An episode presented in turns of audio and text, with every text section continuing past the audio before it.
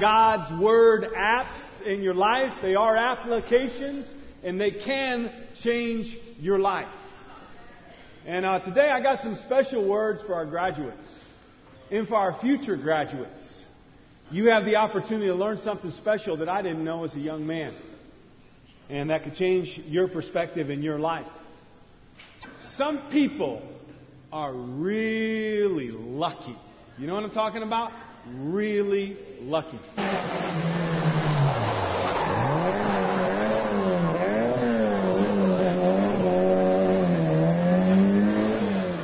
That guy right there, he's lucky.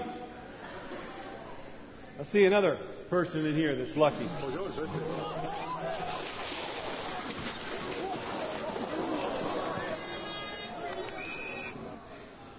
You know, that, that yellow vest didn't seem to help him very much. The tree saved him. You know, he's lucky he was standing behind the tree. Right? Another lucky guy. Some people are lucky.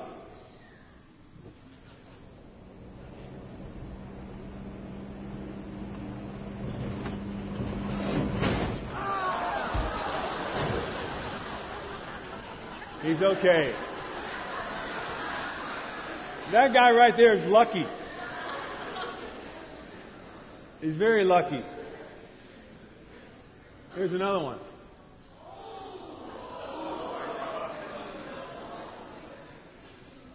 What would you say about him? He's real lucky. Super lucky. Now, this got one last lucky couple.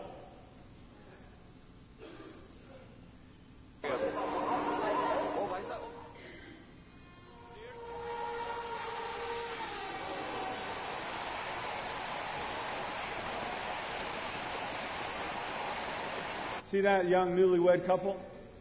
In India, they, they don't have crosswalks. They just, people walk across and they've got the high speed train, but they're lucky. Because it, it could have ended. For all five of those people, life could have changed for the worse. They're lucky.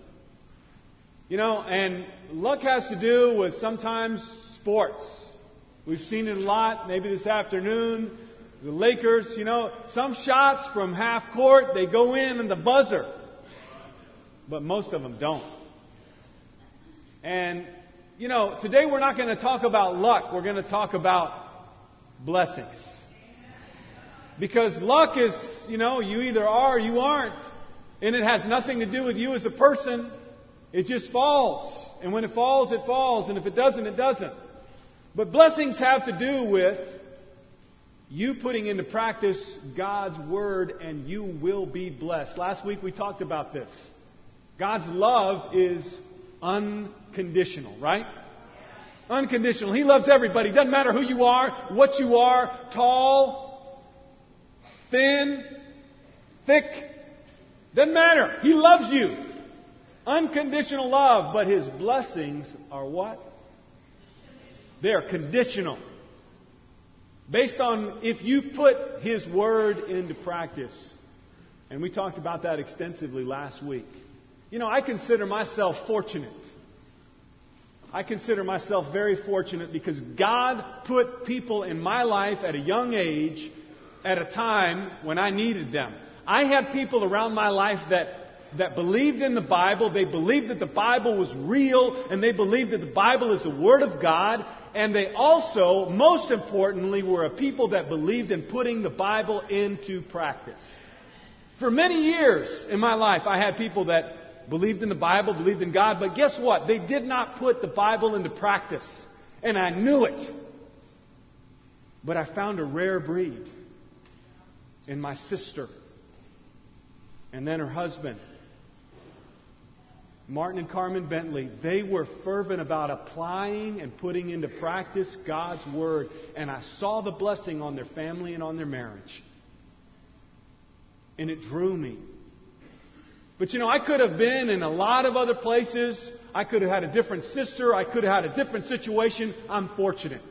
I'm fortunate to be around people that took the Bible from that perspective. And if you're visiting here with us today, I want you to understand we are in an effort, we are trying to be those people that apply God's Word. We don't just hear it, but we want to apply it. We want to put it into practice. That's why we're looking at God's Word apps. And like this phrase, the success of God's Word in our lives is dependent upon the application of it. It will be successful in your life if you apply it. If you don't apply it, it's going to be just like so many people say, oh yeah, they're Christians, but not really. They're hypocritical. They don't live what they believe. We don't want that said about us. And, but we need to take a, a step in that direction, and that's what we're doing today. Today's message is a game changer. It's a game changer because it could very well change your life if you respond to what we're saying. You know, I want to brag on a, on a couple in our faith group, in our small group, because the last couple of weeks they've been hearing these lessons about marriage and family and then applying it. We had our faith group meeting on Friday night, and it was obvious they've been making changes. Hearing her share about him and him share about her, and there were flowers on the table over there, and man, it was it was like something had changed. If you knew this couple where they were at a couple of months ago, it's a change story. Why? Why such a big change? Is it summertime? Spring is in the air? They heard a song? No, it's about God's Word apps. If you apply the Word, it can change everything. And I hope today can be your game changer. I hope today you can decide that your life will change. We had another couple visiting with us at our faith group. And just because they've been reading the Bible, this past week they started reading, faith was growing. Faith was on the upslide. But I, you know, as I told him, I said, You're just getting started. You haven't seen anything yet. You're about to see some amazing things in your life. If you hear it and if you believe it, and then what? if you apply it. But it's all dependent on us. And that's what we're going to see today. Look at our, our passage here in 2 Peter. We looked at it last week. Peter's encouragement to the churches in Asia Minor was this. So make every effort to apply the benefits of these promises to your life. Then your faith will produce a life of moral excellence a life of moral excellence that leads to knowing God better. You know, you're going to know God better not by reading books, by understanding. You're going to know God better by applying His Word. That's what this passage is saying. But you know what? The sad truth is, today, as it happens many times, the message may just go right over your head. You ever sat through school, and I'm sure you guys have, probably this last week, sat through a whole hour of class. What'd you get from it? Nada. Cero. Like in the soccer matches, you know, I, I got a World Cup's on them, uh, but you know, sometimes guys, I got to confess, to sit down and watch a game for an hour and a half, and the end of the game is cero cero. How I don't get fired up about that? And then they go, cero, cero! Yeah, cero, cero! We tied. You know, I much rather, and, and, no offense, Josh, I know Josh is offended because he's an avid. And any other you guys that are offended. You know, I kind of like the teams where they come out with everything on the table. You know, the African teams, Brazil, man, they go after it. Every time they go on the field, they say, all right, which one of us is going to get the record for most goals this year? Remember our old friend Pele? He had five or six in one World Cup. Let's go get him. And they go for it. I like that.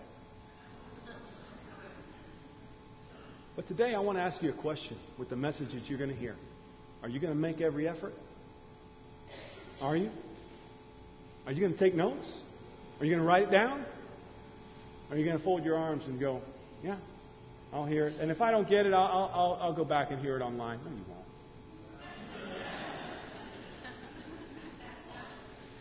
And you know what? I might as well be talking to this piano right over here. You know? I might as well be delivering this message to this piano right here.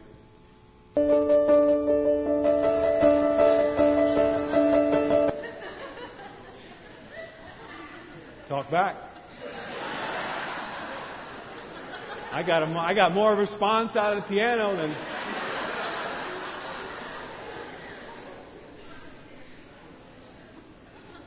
Key point to hear this morning.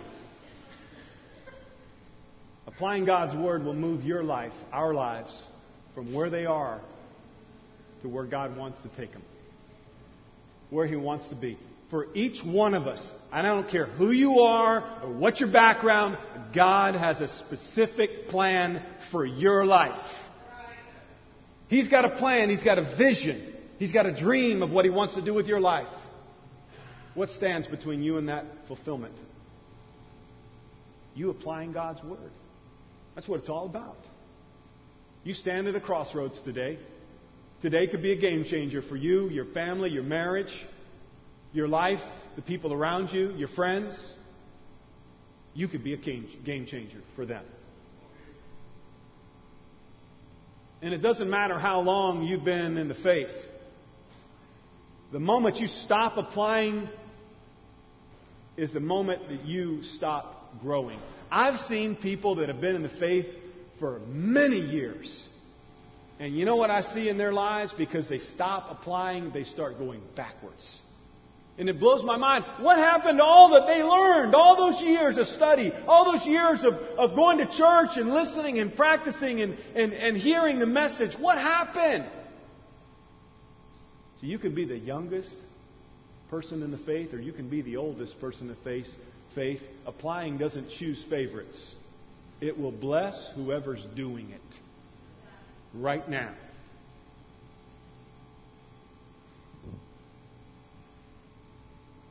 Not only that, uh, when you uncover the truth of God, it makes you move, it makes you more aware of the things in your lives. If you, if you start to uncover the truth, like if you start studying the Bible, it's going to make you aware of things in your life.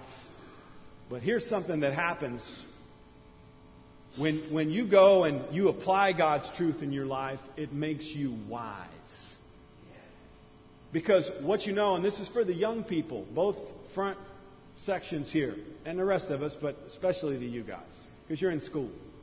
Don't go out of school. But what you know is not what makes you wise. It's the ability to apply what you know that makes you wise. See, there's a difference between wisdom and wisdom. Did you get that? You don't want to be wisdom. You want to have wisdom. And the difference is, is that what you know, you are able to apply. Don't waste your time in school. Yeah, but you don't understand my teacher. My teacher, she's boring. He's boring. He's weird. I don't get anything. He's monotone. Hey, you can get something from every situation in your class. A lot of complaints on young people's, you know, mind is, I'm never going to use this stuff. Right? Some of that's true, but there's a lot of things that you're going to use later in life. The ability to learn something and retain it, pass a test, because there's going to be a lot more stuff. Guess what? I'm 46 years old and I'm still in school. I'm still learning how to apply God's Word. I'm still learning how to help people. I'm still learning how to be a better dad. I'm still learning how to be a better husband. I'm still learning how to be a better son, a better friend. I got a lot to learn, let me tell you. And that whole time when I was in school taught me that I can get something from any situation if I will pay attention and apply what I learn. And you will. Let's take a look. You know, we get, we get marveled at young kids who are smart. I want to show you a kid here. If we lower the lights, we're going to see the smartest kid in the world, maybe. She's two years old. Let's watch. There's been a whole lot to stand up and cheer for in the UK these days, and now another pint-sized prodigy from England is making a big splash across the pond. But this time it's for her big brain rather than her big voice. Would have learned another shape. You want an isosceles triangle? She's only two years old, but little Elise Roberts has an IQ of 156. Albert Einstein's was 160. Mensa, the high IQ fraternity, recently welcomed Elise as their youngest member. She can count in Spanish. Uno, dos, tres, cuatro. But her favorite thing? World capitals. What's the capital of America? Washington. What's the capital of Japan? Tokyo. She knows 35 of them. Not bad for a two-year-old. What's the capital of Sierra Leone? Freetown. What's the capital of Nigeria? Abuja. And as I found out, that's a lot more than most of us. We'll start easy. Uh, Spain. Uh, hmm. How about the capital of Nigeria? Abu Dhabi? No. How about Nigeria? Nigeria. No chance. Djibouti? How about Sierra Leone? Oh, no chance. Sierra Leone. I have no idea. Freeport. That is actually a town on Long Island. Maybe we Americans should take this as a sign to start drinking more tea and eating more crumpets. For Good Morning America, Taryn Winter Brill, ABC News, New York. Two years old, IQ of 156. You know, we get impressed. We like that kind of stuff. See it in the news. A six year old that can play a concert on a concert piano and do a whole, a whole, you know, piece of work. What's it called? Concerto. A concerto. Right? We get impressed by that. There's kids that graduate from college at 12 years old. And we get impressed. We go, wow. You know the interesting thing about those young prodigies? Those young kids? What do you hear about them later in life? The great majority don't amount to very much in their adult life. You want to know why? Because knowing a lot doesn't give you the ability to be successful in your life. What gives you the ability to be successful in your life is knowing something and applying it to how you live. Then you're going to be successful. Me personally, I, I don't know what my IQ is. I know it's not 156, and I don't know all the world capitals. I know a few. And when I was in school, I wasn't the sharpest tool in the shed. Okay? But you know, that's okay. I'd rather be a middle of the road guy who, if I don't know a lot, but what I know I apply, that way I can ensure I'm going to be successful and the people around me will be blessed because of it. And I want to encourage you young people today whatever you learn, learn one thing. It's very important that you put into practice what you learn. You don't have to know it all, but what you know, you're going to be held responsible to put into practice. That's God's position. Here's what an old quote, an old preacher said. He said, If you feed your faith, you will starve your doubts. Any doubters here today in the audience? You're starving. You're starving for more faith, and you've got to feed your faith so that your doubts will go away. And some people do a great job at growing, but not so good at feeding themselves. You know, you give a kid food at a young age, he's going to grow. But you won't see the consequences of what you fed them until they're later in life. We need to make sure that we're getting fed quality things in our lives, our minds and our hearts. Because later in life, it's going to start to come out. What kind of character, what kind of food did you feed on? What kind of things did you learn in order to be successful and overcome challenges in your life? It's very important for us. And I think a lot of us are feeling the effects of what we ate a long time ago, maybe last night. And another point here is the Bible's not a book for life that will help you have morals, but it's a guide for life. It's a guide. It will show you how and the way to live. It will get you out of a tough spot. And a lot of us today may be feeling a ceiling in our lives. We're just, we're stuck. We've got situations going on. We've got things that we can't change. And I want to encourage you, you're one step away. You're one step away from a breakthrough. You're one step from that three point shot that will change the game. if you just will apply the Word of God. Look what the book, the book of Psalms says, Psalm 119, verse 105. It said, Your Word is a lamp to my feet and a light for my path. You know, for the most part, David's life went pretty well. But there were some times in his life where he turned the lamp out and he set it down. He wasn't listening. He wasn't applying. He stopped applying God's Word, and he shows us a real example of a man who can fall, even though he's God's man. Because he stopped applying, any of us. But if you start applying, that's the good news. You're going to know where to go. Just like this path right here clear, ready to go. That's how it can be in your life. 1 Corinthians chapter 8, verse 1.5 through 3. Knowledge puffs up, but love builds up.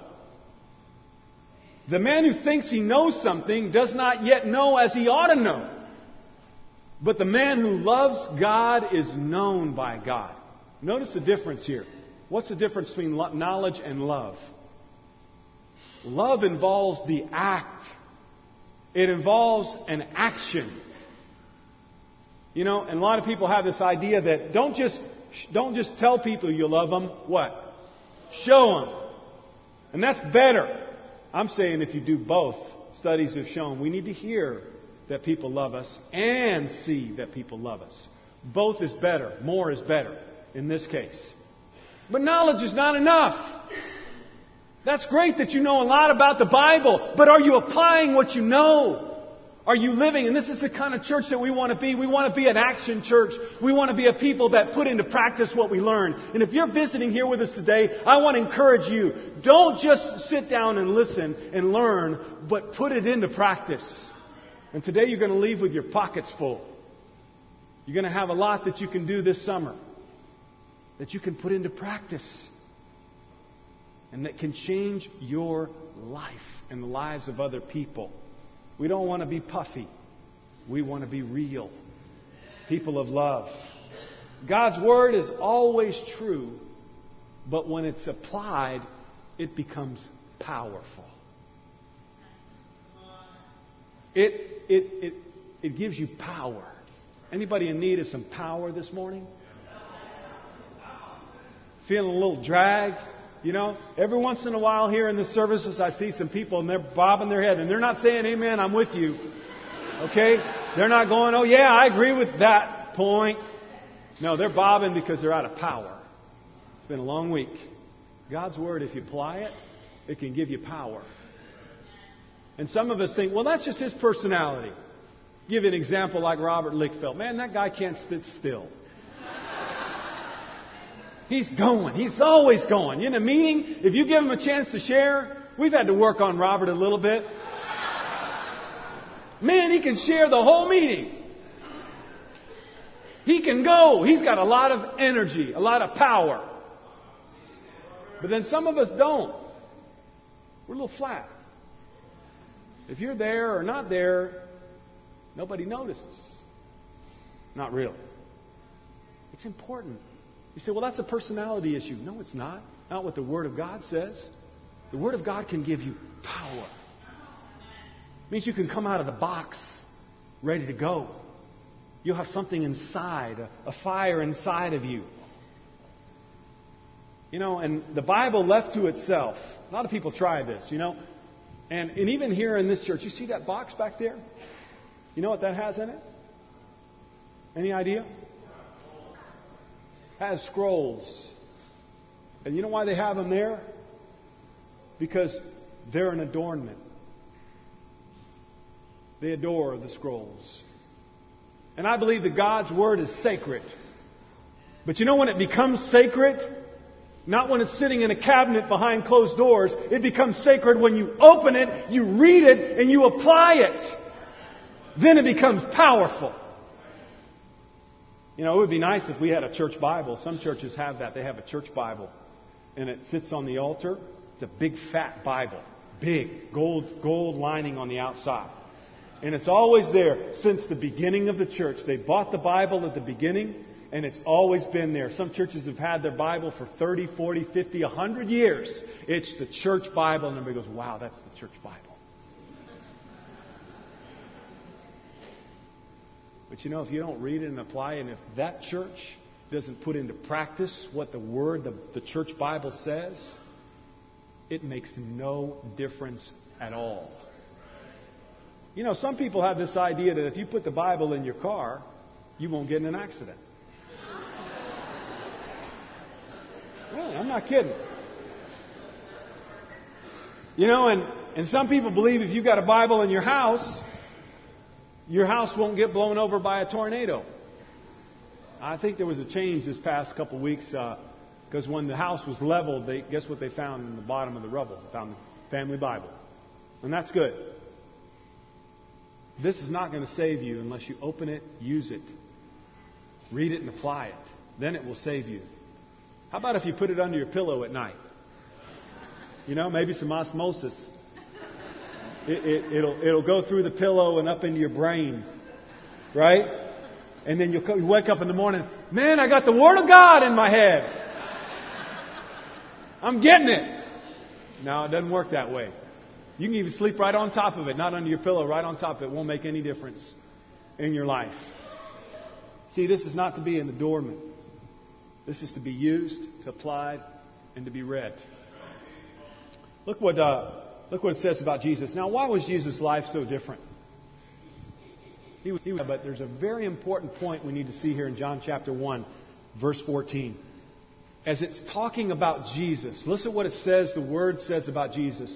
The Word became flesh and made His dwelling among us. We have seen His glory, the glory of the one and the only, the, that came, who came from the Father, full of grace and truth. Why was Jesus' life so powerful?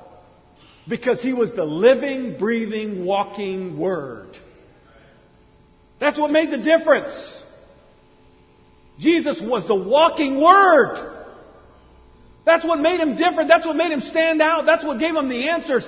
When the, when the Pharisees tried to stump him and they asked him all these hard questions, he always gave the right answer. Always dumbfounded them. He silenced them. They had no more questions. Why? Because he was applying the Word. And we can't make excuses because of what somebody did in the past with the Word and how they misused the Word. It's you and God. Just because somebody else did something bad with the Word doesn't mean that the Word is corrupted. No, Jesus is a perfect example. If you apply the Word, your life will stand out. You will have power. You will have answers. You will be wiser than the oldest wise man. I shared this uh, the other day at the singles midweek. Because in all of these studies about the purpose of marriage, I asked my father, he's 83 years old, just turned 83 this month. Been married 57 years. What a blessing. And we were talking about marriage and the nieces and nephews, and you know, there's some squirrely stuff going on. But we talked about it, and I said, you know, what do you think the purpose of marriage is? you know, we were talking about it. He says, uh, Well, I think the purpose of marriage is to have children. And you know, I go, Wow. He's been married for 57 years. He's lived on this earth, and no, no dis, you know, disrespect at all. No disrespect whatsoever. He's been married for 57 years, lived life for 83 years. And because I've studied this, and because I'm still studying this, I got answers that he's never had. And I walked him through it. Genesis chapter 2, verse 24. A man will leave his father and mother and will be united with his wife. Purpose of marriage? That they will be one. That's purpose number one. Number two, verse 25, right after that, that they will be holy. The man and the woman walked around naked and felt no shame. Wholeness, holiness, then what? Happiness. You know, it's amazing, guys. If you learn and study the Bible and put it into practice, you can be one of the wisest people of all the ages you can have answers. And that's what we're talking about. Jesus had answers because he walked in the Word. He applied the Word like nobody else. And he was also the Son of God and the Messiah. Isaiah 55, verse 10. This is a great verse. Powerful. Look what it says. As the rain and the snow come down from heaven, and do not return without watering the earth and making it bud and flourish, so that it yields seed for the sower and bread for the eater, so my word that goes out from my mouth, it will not return to me empty, but it will accomplish what I desire and achieve the purpose for which I sent it. You ever notice whether the rain falls in the rainforest, if it falls in the desert, it's still going to produce something, right? Something's going to grow. Even in Death Valley, there's, there's a time of the year after the rainy season where it, it will produce some growth in something. Not very long, but it will produce growth. And God has an intention with that. God's Word is the same. If you read it and you apply it, it will, it will change who you are, how you are, and the way you are. It will do something in your life. But if you don't allow it, it can't change you. You know, and there's some great examples of people that even the Word of God, when it was preached to them, instead of heart, instead of making them better, it made them worse. Why? Because it just revealed what was inside of them bitterness, anger, resentment. And God uses that, He reveals it. But we need to make sure that we allow God's Word to flourish in our lives. I hope today that the Word of God can do something amazing in you today. Hebrews chapter 13. Look what the writer of Hebrews says here, how much he wants to see the, the listeners of this letter be blessed. Look what he says. May the God of peace, through the blood of the eternal covenant brought back from the dead of our Lord, from the dead of our Lord Jesus, that great shepherd of sheep, equip you with everything good for doing his will. And may work in us what is pleasing to him through Jesus Christ, to whom be glory forever and ever. Amen. How much did the writer of Hebrews want the people that listened to be blessed? He wanted them to have everything. Today, I want to make it clear. I want you, and as a church, we want the church to have everything it needs to be successful. Some churches, as we talked about before, are good at growing, but not at feeding. And if you don't feed people, the consequences later on will come out. They won't remain. And their lives will come undone. But that also doesn't have to do with what you're getting fed, it's whether you eat it or not. Why is there so much apathy in the church today? Indifference. I don't care. Doesn't matter to me. Why is there so much? Because people don't hear the word and apply the word and it's on an individual basis. I can't force you. I can't go and get you into a headlock, some of you young guys, and say, let's go over here. I'm going to put you in a headlock until you get it. I'm going to make you do what the Bible says right now. Is that going to work? Jacob? Where is he? Is that going to work for you? It make you mad, right? Have an opposite, effect. No one can force anyone. It has to be an individual decision. And I don't care how great the teaching. You know, Wednesday night, we're doing marriage principles. It blows my mind why aren't all the marrieds here on Wednesday night? Blows my mind to have a guy up here, John Mantle, all that experience, and not only just teaching it, but he's lived it. Got wisdom. And Manny, Nancy's over there amening a few of his points because she's amening his points because John's living it. Right? But we can, we can have the buffet, the table set, man, all you can eat. And guess what? Nobody eats. And then you won't have everything.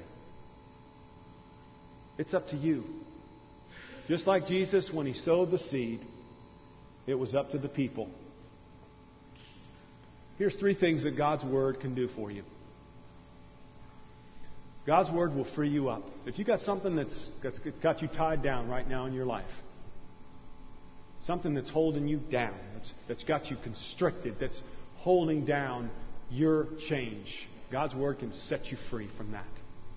And this scripture in 8, John 8 32 talks about that.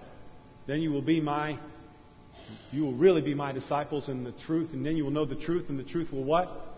set you free. That's what God's Word can do. God's Word can set you free. But you must read it, you must apply it, you must do it. And then, number two, God's Word will build you up. And that's what this passage talks about in Acts chapter 20, verse 30 32. You can study it later. But Paul gave the Word to the elders in the church in Ephesus and said, This Word can build you up in your holy faith. It can build you up. It can give you strength. It can charge you up. How many cars do you think we have out here today in our parking lot and all the way down the road to the end? If you got here late, you probably had to park way down there. Encourage you to get here early. There's no parking problem at 9 o'clock. Man, you get VIP parking right here at 9 o'clock.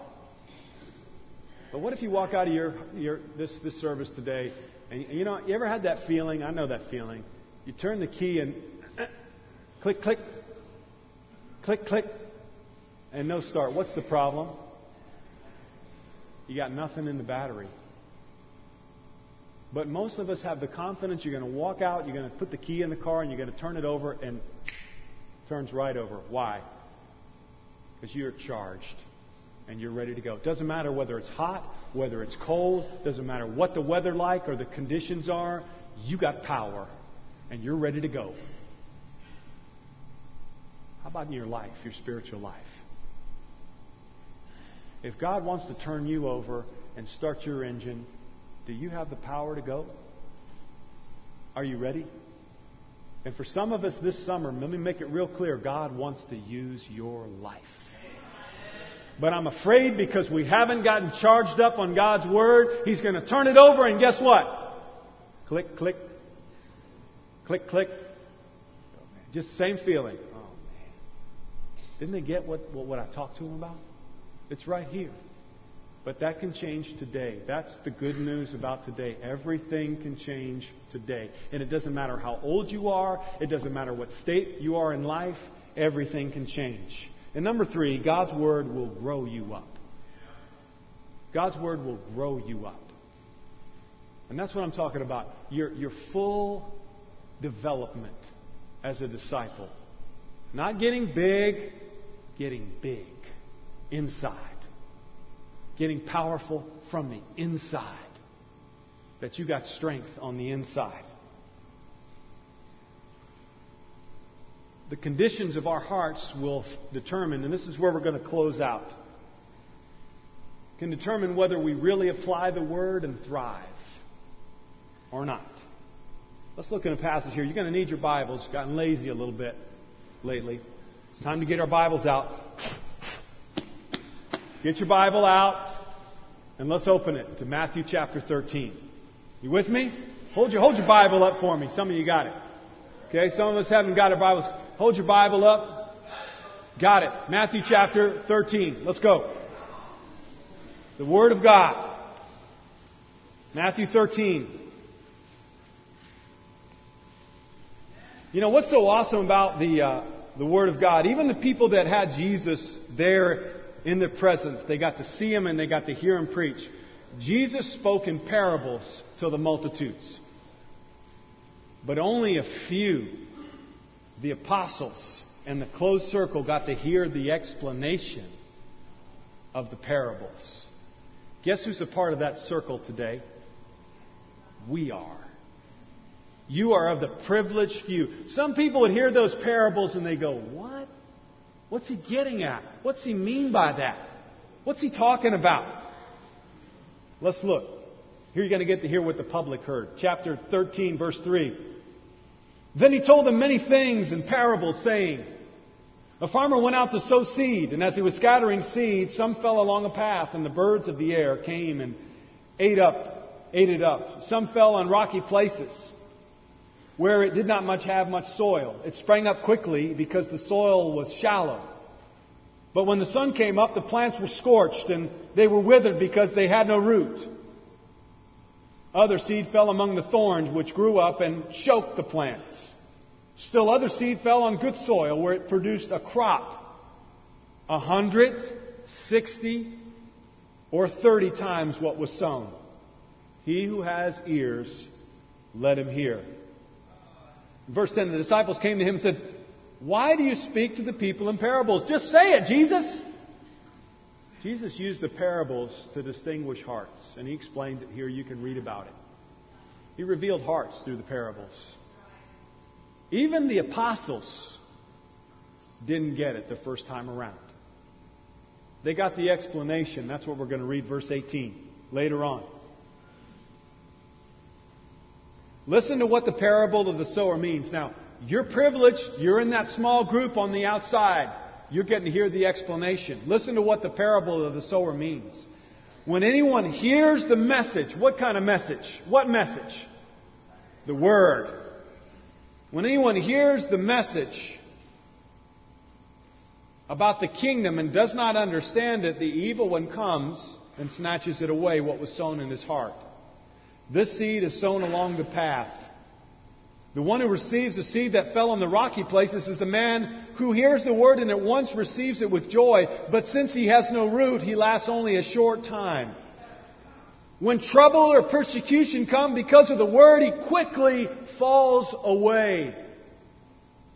The one who receives the seed fell, along, fell among the thorns is the man who is, is the man who hears the word, but the worries of this life and the deceitfulness of wealth choke it, making it unfruitful. But the one who receives the seed that fell on good soil is the man who hears the word, understands it, and guess what else he does? He puts it into practice. And look what it does. He produces a crop yielding 100, 60, or 30 times what was sown. What are we talking about, a crop? Life change. His and who else? Lots of other people around him. You want to make a difference in your school? Want to make a difference in your community, in your neighborhood? Here it is. But Jesus is talking about the condition of our hearts. And he goes through what is limiting the application of God's Word in your life right now. What's the condition? You got the first one was sown along the path. Can that seed get in? Can it go in deep? No, it can't. It stays right on the surface. And I get this going on in my yard all the time. I sow seed. Springtime and in the summer. And guess who comes along and steals it? Man, we got these crows. They come along early in the morning before I'm out there because I can't scare them off. And these little birds, little sparrows, and they're out there in droves. And I know that all the seeds are gone. So what you have to do is you, you, you, you sow the seed and then you cover it up. But even those crows, those, those smart crows, they go after it. And then, then number two is the, the, the second soil in the rocky places. There's some soil there, but it's not very deep. Very superficial people. No depth. Not really going in deeper. Very important in your Bible study to go deeper.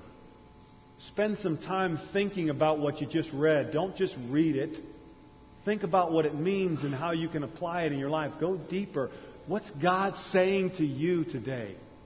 How's He talking to you? And then number three, the cares of this, the cares of the world limiting God's plan in your life. For fruitfulness. What is God's plan for our, each one of us? Every single one of us, without exception, according to what Jesus is saying. He wants to make us fruitful meaning He wants to make our lives grow. He wants to make our lives thrive. And if our lives thrive, guess what it does? I'm here today because somebody's life was thriving. You're here today because you saw someone and you you saw some power in that person's life, either by an invitation, and then you said, Man, I need that. I need what they have. And then it grows. And it produces a fruit. Here are the four conditions. Can you see them? Well, you can't see them too well. You got the dry soil, the flower, which is the superficial, and then you got the, the weed area where it gets choked out. But then there's one in the hands of God, that little plant in black soil, fertile soil, moist. Can't see it, but it's there. But Jesus is talking about he walked the earth in Palestine, and guess what he was doing? He was throwing it out. Here it is. This could change your life. This could change your family today. There it is. There it goes. What's it going to produce in you today? The exact same result as what he's talking about. Four different heart conditions. Today we're going to celebrate the communion as we do every Sunday. What's the point of communion? Why did Jesus die on the cross? He died for our sins, but why so passionately? Why so intently? Why, why was it so intense what Jesus went through? I don't know if you've ever noticed, but before they, they, they, they plow a field, what do they do to that field? They till it. Till it means they. Have you ever seen one of those tills? And we always used to joke around when you had a till. How'd you like to be lying down and have one of those things run over you? They got these, these knives and they turn and they, they just they go in deep and they turn up the soil. They soften it. And now it's ready. Jesus died the way he died. And we celebrate the communion today to till our hearts so that the word can go in and produce a crop. But I don't know if you've ever tried to till, use one of those tillers in a, in a parking lot. How's it going to work? You're going to break it. It will have no difference, no impact. You're going to need a jackhammer. And sometimes God sends a jackhammer in your life. You know what I'm talking about? Some of us had it. You get one of those huge air compressor jackhammers, and man, it will go through anything. That's, that's what you have personal turmoil in your life. That's God. That's God knocking, knocking on your door. He's saying, Hey, I want your attention. I am trying to soften your heart. I'm trying to get your attention. I want to help you. I want to change you. I want to, I want to get you back on track with my plan, not your plan. Your plan's a failure. It's time that you get through with that. And I said, Amen, God. You're right. My plan has failed. 21 years old. I, I didn't have a big jackhammer, but I had a little one. It worked. And the cross of Jesus after the hardness was gone, he went through, and the passion of Christ went through and tilled my heart, making it soft again. And the tears rolled down, and the word went out and went in deep. And then the roots could start growing. Very important. And that's why, even as older disciples, we need the communion again today. Because some of us have allowed our hearts, for one reason or another, whatever happened this week, it got hard. Let the cross soften your heart again. Jesus died a brutal death for you to remind you I love you and I want to help you. And I want this word to go into your heart and change your life. See, because Jesus just dying for us and us believing, it won't change our lives. It's the beginning. What's going to change us, we'll be forgiven and we'll have salvation, but it won't change us. It won't, it won't get us on God's plan. What will get us on God's plan is the Word going in, sinking in, taking root, and flourishing. That's God's plan for you and for me.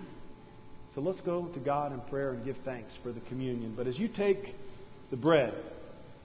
Remember,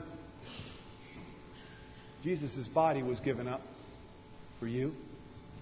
And as you drink the cup, remember, that's Jesus' blood.